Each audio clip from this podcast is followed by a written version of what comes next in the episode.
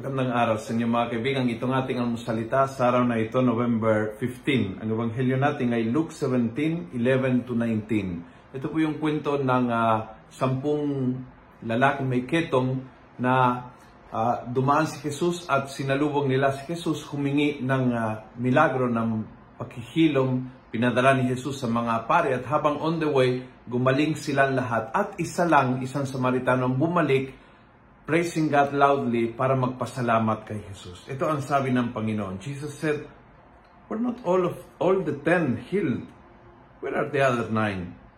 Was no one found to return and give praise to God but this alien?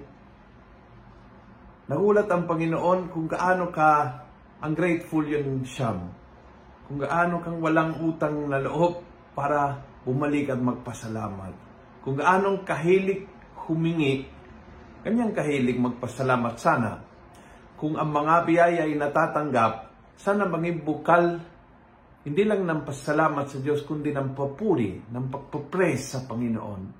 Alam mo, kung ganyan ang ating ugali, hindi tayo mauubusan ng gana magsimba.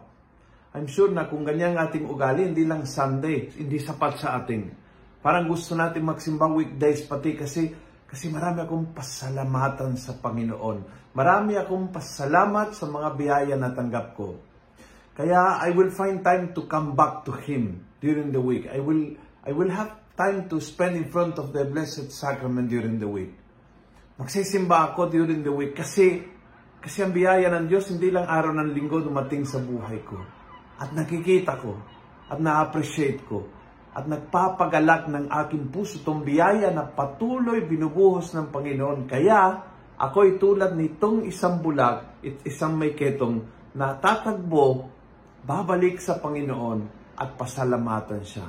Di lang minsan, kundi madalas. Sana ganito ang, ang ating ugali. Napakaganda. Ang isang pusong marunong magpasalamat ay isang pusong masaya.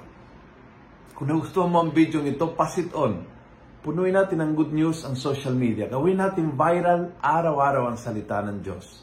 And God bless.